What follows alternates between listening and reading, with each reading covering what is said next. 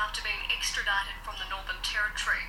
The 46 year old was the real life star of one of the top end's biggest ever manhunts, wanted over the beheading of Edward Kelly on the New South Wales north coast last month. It's now emerged that while on the run, Stenberg found time to audition as an extra for a feature film about a serial killer in Western Queensland. He actually turned up here and went and auditioned for a role in the movie. And um, apparently was offering services as a security guard and all sorts of things, and nobody tweaked. As New South Wales police tried to find him, Stenberg was posing for film shots. Found him really kind of spooky and weird at the time. Was uh, trying to play uh, an extras role in our movie here in Winton. And it turned out he wasn't bad at the acting game, landing a part as a police officer. We found him a really comfortable guy to get along with. He was uh, very keen to take part in the movie and um, went off and made us teas and coffees.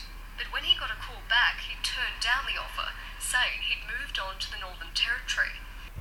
G'day and welcome to Kel's Gone Bush, the podcast, where I'm bringing you all the craziest stories, characters, and places from down under. So today I'm bringing you the crazy story of the Ned Kelly killer and his time on the run. Now, before I get into it, I just want to say that this was an absolutely horrific crime, and in no way do I find that part amusing. I find it quite disgusting. Um, yeah, nobody deserves to die like that, and the family don't deserve to have to wonder about what happened for the rest of their lives. So, that said, this is a pretty hectic uh, story because what happened after this bloke killed his neighbor was just something that's I've never read about before, and I'm pretty sure you guys wouldn't have heard about before. Although you know, Google Florida man and your birth date and see what comes up. It's just crazy. I was thinking about doing maybe a special on Florida every month or so, just because they're just as fucking crazy as the Territorians and everybody else in the Outback Australia. Anyway, so we're going to get into this story. It's basically a long running feud between two neighbours that ended up with a bloke getting shot and having his head cut off. And the guy that did it went on the run, moonlighted as a movie star before going bush and evading the Northern Territory Special Police for around six days, maybe longer. Um, we'll get into that though. So, these blokes, Edward Ned Kelly and Jonathan Stenberg, had been bluing for years. And they were neighbours in a small town called Broadwater on the Northern Rivers in northern New South Wales.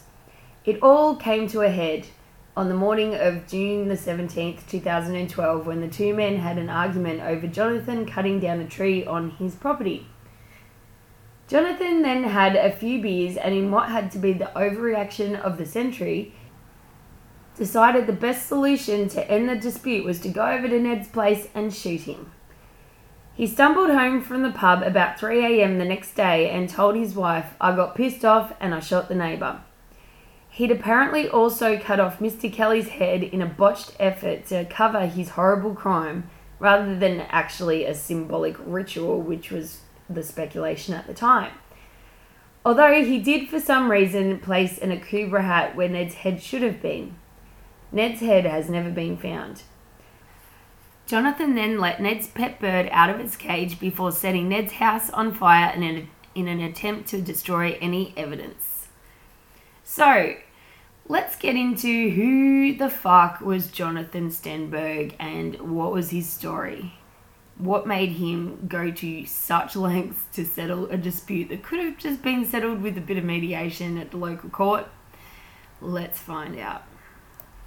So, according to some records, and this is a little bit hard to uh, confirm because if you look at certain reports on in certain newspapers, Uh, this particular story I'm about to tell you is the truth, uh, and if you look at the court reports, uh, not so much. So that will come up a little bit later, but for now, this is what you'll find if you type in his name in a Google search along with his horrible crime. So apparently, Jonathan was a former army field engineer and a security contractor who'd worked in Afghanistan and Iraq. He trained in jungle warfare, bush survival, and unarmed combat, and on his CV listed his military achievements as demolitions, my favourite job, laying booby traps, and training in reconnaissance before becoming, by most accounts, a successful builder. Initially, he was not a suspect. Jonathan assisted detectives with early inquiries into the homicide. He then loaded up his Mazda ute, taking two Glock pistols and a rifle, and got the fuck out of there, heading to Western Queensland. It was this move that made him prime suspect straight away. It also made him Australia's most wanted, sparking a manhunt that spanned three, three states. When he got to the outback town of Winton in Queensland, he was running low on cash. So he thought it would be a great idea to audition for a part in Mystery Road, starring Hugo Weaving, Jack Thompson, and Aaron Pedersen. It also starred Roy Billing, who is from most probably well known to the younger generation as the Aussie Bob in Underbelly, which everybody loved that show, so you would definitely know who he was. And he was actually in the clip at the start of this episode. The, second assistant director, Mark Ingram, was pinning up audition posters outside a pub in the small town of Winton when he was approached by Jonathan. This gentleman came up and said hi, said he was passing through town and wanted to earn a few extra dollars, Mark told reporters. He was great, very polite and well spoken, and he seemed really keen to help out on the film wherever he could. Bringing with him a couple of coffees and some biscuits, Jono returned to the local pub where Mark gave him an audition. It turned out, along with his military skills and his ability to cut people's heads off, Jono was also a great actor. Guess he'd have to be to have that kind of personality where you could cut someone's head off and then go and just be like, hey, how you going? Can I audition for your movie? Impressed with his acting and background in the military, they cast him as a policeman, ironically. Mark told the media, I've held a number of casting auditions, but for a guy who is Australia's most wanted to come through your door is most unusual. Producer David Jowsey was also interviewed and he said he was good. He offered to do security on set as well, and we were keen for that. Oh my god, imagine how that would have turned out. Don't fucking move or I'll cut your fucking head off, mate. Yeah, don't fuck with me yeah, no, it wouldn't have worked. Lead actor Aaron Pedersen, who played a detective who returns to his Dust Bowl hometown to investigate a young girl's murder, was originally going to run the auditions. However, this changed at the last minute. David said Aaron was going to do the auditions and to think our lead actor, who we entirely rely on in the movie, was going to be auditioning a fugitive was just, it's pretty amazing, really. They phoned Jono for his costume size, and got no reply. And then emailed a formal offer to the fugitive, who wrote back to say that he had to go up north and turn down the role. The day after the audition, Jono's car was found thousands of kilometres away near, near dense bushland in the Northern Territory. It is, in retrospect, a little bit traumatic for the guys on our crew, David said. When you're doing casting auditions in the middle of the Australian outback, you just never know who you'll come across. Ain't that the truth? Now for the manhunt. So, the manhunt for Jonathan was one of the most extensive land and air searches in the Territory's history. More than 100 officers were involved. Tactical response officers from other states were also flown in to help with the search. Over six days, the Territory Response Group, aka the TRG, scoured the bushland of Berry Springs, which is around 70 k's east southeast of Darwin. Um, I used to live about 10 k's up the road. I should know this, but fuck me dead. Ge- geography was never my strong point, as we've established. Uh, looking for Jono in June 2012. Jonathan arrived in Darwin the day after he auditioned for the role in Mystery Road. The TRG were tasked to capture, capture the fugitive after he was spooked by plainclothes officers near Noonamah which is also around maybe 50 to 70 k south of Darwin. Again, not my strong point, but it is situated on the Stuart Highway, and that's where he was spooked on the 20 on June the 26th. Superintendent Sean Gill, who has a long career with the TRG, was the tactical commander of Operation Inferno to bring in Jonathan. He got a bit suspicious thinking the police were after him, so he turned around and ran, he said. He turned around and went back south on the Stuart Highway, down Cox Peninsula Road, and went at speed. It was an unmarked police car and it had nothing to do with the operation, ironically, but he still got spooked. Gill said the first thing the unit did was to do background checks on Jonathan and to prepare for every situation they might come across. They discovered he had a military background, had served in Iraq, and had previously been treated for depression and was a recreational shooter. They believed he came to the territory loaded with guns. We were wondering what he was coming to the Territory for, he said, which is ridiculous considering the Northern Territory is pretty much regarded in Australia as one of the best places to disappear if you wanted to, or even if you didn't want to. So if you ever want to get rid of a body, just, you know, don't quote me on this, but yeah, probably one of the best places to go. Um, didn't hear that from me. Hashtag crocodiles, hashtag wild pigs. Anyway, back to the story.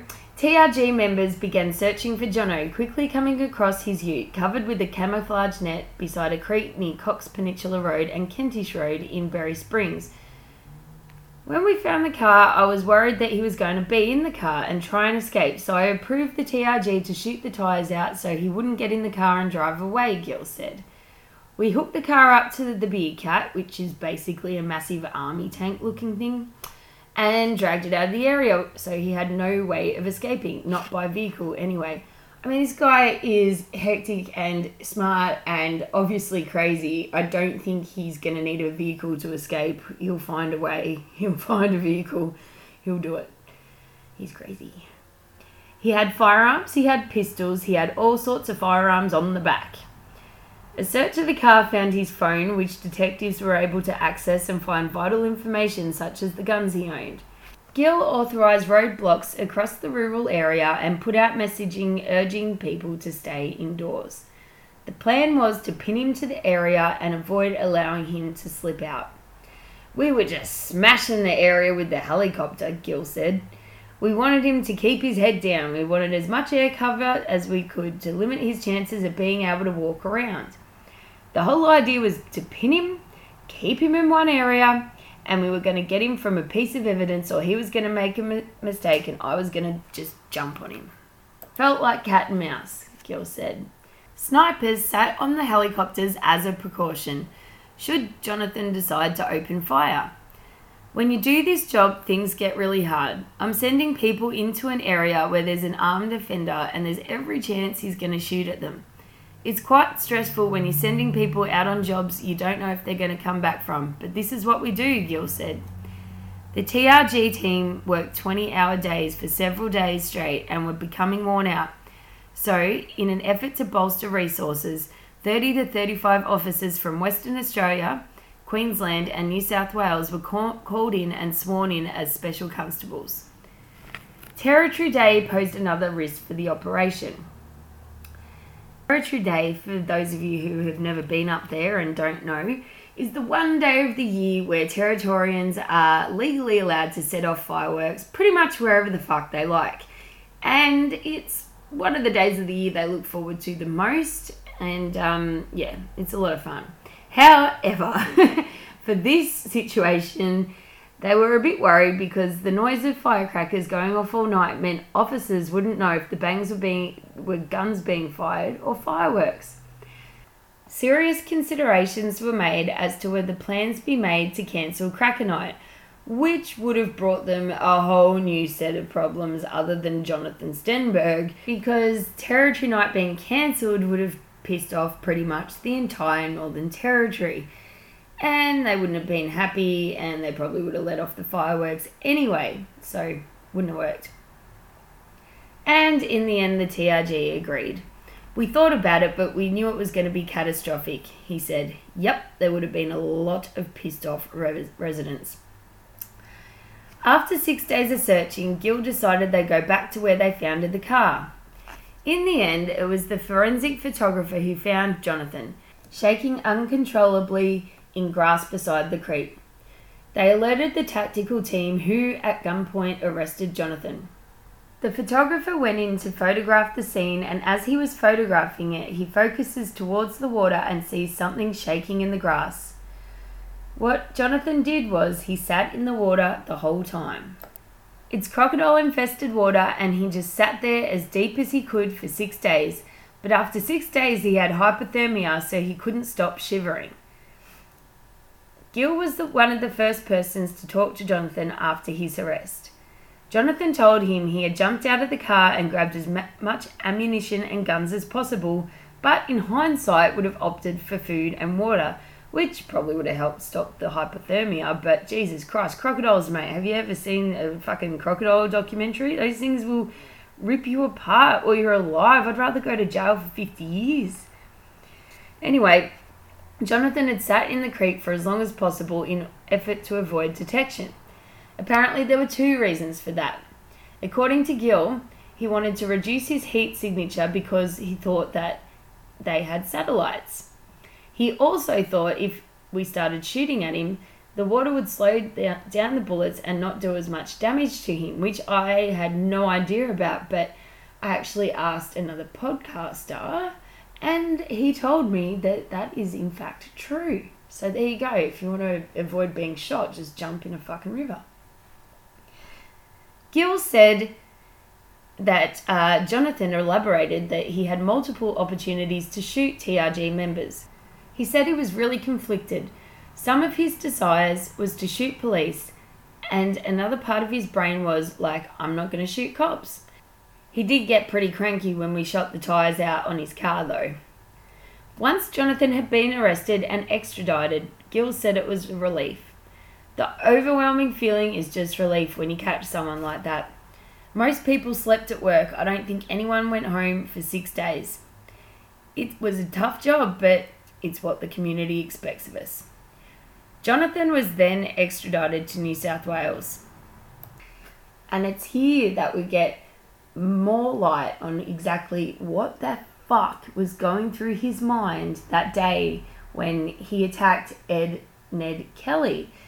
And whether or not he really was an, a soldier in Afghanistan or whether he was just a big fat liar. So, at the New South Wales Supreme Court, Jonathan was sentenced for what police and the presiding judge have described as one of the most bizarre murders they've ever dealt with. And that is a fucking understatement. It's here we get a bit of an idea of the events that led to the murder. The court heard that Jonathan had offered varying versions of the events to psychologists about the night he shot his neighbour, cut off his head, and attempted to destroy the evidence with fire. At one point, he claimed he had been suffering from hallucinations and that a voice in his head had told him to go and sort him out. He said that after he shot Mr. Kelly, the same voice told him to take it off. So, feeling like he was in a movie, he removed the victim's head. Don't ask me why, he said, but felt so bad about it and what he'd done that he placed an Akubra hat over the wound. So, there's the reason behind the hat.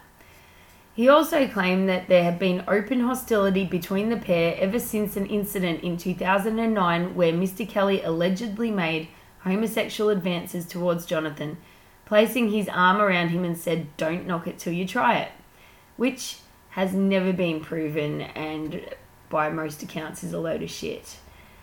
He described an argument with Mr. Kelly about chopping down the tree on his property and the sound of Mr. Kelly banging on his shed as what he called the last straw. Before and after the killing, Jonathan spread a number of lies to paint Mr. Kelly as a person to be feared. In the days before, he was drinking at the Broadwater pub when he showed patrons a silver pistol and told one of them he was a federal police officer hunting for Mr. Kelly because he was apparently wanted for drug and pedophilia offences at Evans Head, which again was not proven and not even uh, there is no evidence. There was nothing there, so it's probably again a load of bullshit just to discredit him and make him a bad person. While on the run from police at the Northern Territory, where he was eventually found barricaded in a hide and armed with high powered guns and ammunitions, Jonathan emailed his wife and told her that Mr. Kelly had threatened to rape her. The court heard Jonathan was no stranger to telling untruths, and here's where the lies start to become a bit clearer. He had previously claimed to have spent up to six years in the military where he came under in Iraq, when in fact he had served for two years on Australian soil and had spent most of his working life in the construction industry. Then there was the evidence about the precision in which Jonathan had decapitated Mr. Kelly and his attempt to destroy the evidence by fire, and also what uh, unsettled a lot of people was the fact that he'd let the victim's pet bird go so it wouldn't get hurt in the fire. I don't know what that says about this bloke. I mean, he didn't want to shoot the cops, but he cut his neighbour's head off, but he didn't want the bird to get hurt. So, yeah, this guy is a mystery. Justice Smith said the decapitation and attempted incineration of Mr. Kelly's body were brutal and unnecessary acts, and the disturbing release of the bird shed considerable light on the seriousness of this awful offence. She rejected the suggestion the murder was not planned or that Jonathan was so affected by alcohol he didn't know what he was doing. She found that to the contrary. He was so unaffected that he was able to go in the dark to Mr. Kelly's home, where he'd never been, execute him with a single shot to the head, decapitate him cleanly, take steps to set his home alight with a homemade fuse, to free a bird so it wouldn't be burnt, to dispose of Mr. Kelly's head, to drive back to his home in Queensland where he reported to his wife that he had shot Mr. Kelly because he was pissed off with him, as he plainly was other than an offhanded comment to police about throwing Mr. Kelly's head into a river, Jonathan has never been clear about the location of the remains. Justice Smith said that had Jonathan been truly remorseful, he would have given a full account of what he did to dispose of that part of Mr. Kelly's mutilated body. As the head sentence of 25 years and 5 months was read out, Jonathan brief- briefly looked up at Justice Smith, nodded, and turned his gaze back to the wall. Outside the court, Ed Kelly's sister, Miss Simmons, who was praised by the judge for the strength she had shown in facing Jonathan in court and reading out a series of moving victim impact statements, said the fact Jonathan continued to keep the location of her brother's head a secret showed the caliber of the man. She said Mr. Kelly's death had hit her family like an atomic bomb. I hope that Jonathan actually realizes what he's done and that someday down the track he decides to take his own life, put himself out of his misery, and save the taxpayers' money. Miss Simmons said. He was a superhero in his own mind, but unfortunately no one else's. Jonathan will be el- eligible for parole in October 2037. So there you go. That's the crazy, insane, hectic, oh my god, what the fuck murder mystery. Well, not so much mystery, murder that uh, I've been promising to bring you for quite a while now. Um, because I didn't want to ramble on at the start, I just want to apologise if anyone actually follows this yet. I uh, took about two, maybe three weeks off because um, first my partner's family came and we all got on the piss for, uh, yeah, it was a long time. And I ended up pretty hungover that week. And then the next week, I lost my voice, probably due to all the drinking the week before. So I tried to record a podcast and it sounded like shit. So I waited until this week. Hopefully, it sounds a little bit better than it would have. Um, coming up, I want to do some more light-hearted stuff. I'd love to bring you a few uh, only in the territory stories. I know I bang on about the territory, but if you haven't been there, you got to go and you'll understand why I love it.